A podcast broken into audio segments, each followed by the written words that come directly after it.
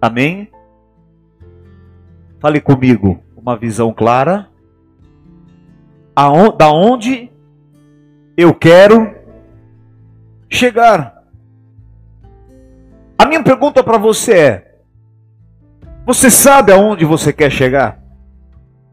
Você precisa, nós precisamos saber claramente qual é o nosso futuro, a visão, aonde eu vou chegar. Deus pegou Caleb e ele estava no início do tempo do deserto até chegar na terra prometida. E eles foram espiar a terra. E Caleb, ele viu o monte. Sabe quando você vai numa agência de carro, tem vários carros? Aí tem um que você fala: caramba, velho, esse aqui é o top. Aí você volta e fala: eu vi, vá, mas esse aqui é o que eu queria. E Caleb voltou e pediu para Moisés, que era o líder dele: eu quero o Monte Hebron. Eu vi. E, e, e Moisés falou para Caleb: Deus vai te dar. Deus vai te dar. Então perceba, eu já quero começar a quebrar um paradigma aqui. O que, que é o meu futuro? É o que eu desejo. Porque Caleb escolheu o monte, ele não ficou esperando falar, Senhor, qual monte o Senhor tem para mim? Eu sei que Deus pode te anunciar a promessa e o futuro para você, mas como um pai, ele te dá a liberdade de escolher.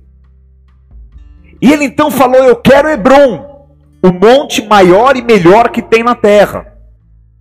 E o que aconteceu? Ele viu que aquilo existia e seria dele. Queridos, esta visão de futuro e esta visão clara da onde ele iria chegar fez com que ele esperasse 45 anos, isso o manteve vivo, manteve vivo. E ele suportou todas as enfermidades, as adversidades, por causa da visão do futuro e por causa que ele sabia aonde ele iria chegar, porque Deus falou, Moisés disse: Deus vai te dar. Caleb venceu. Primeiro, o tempo.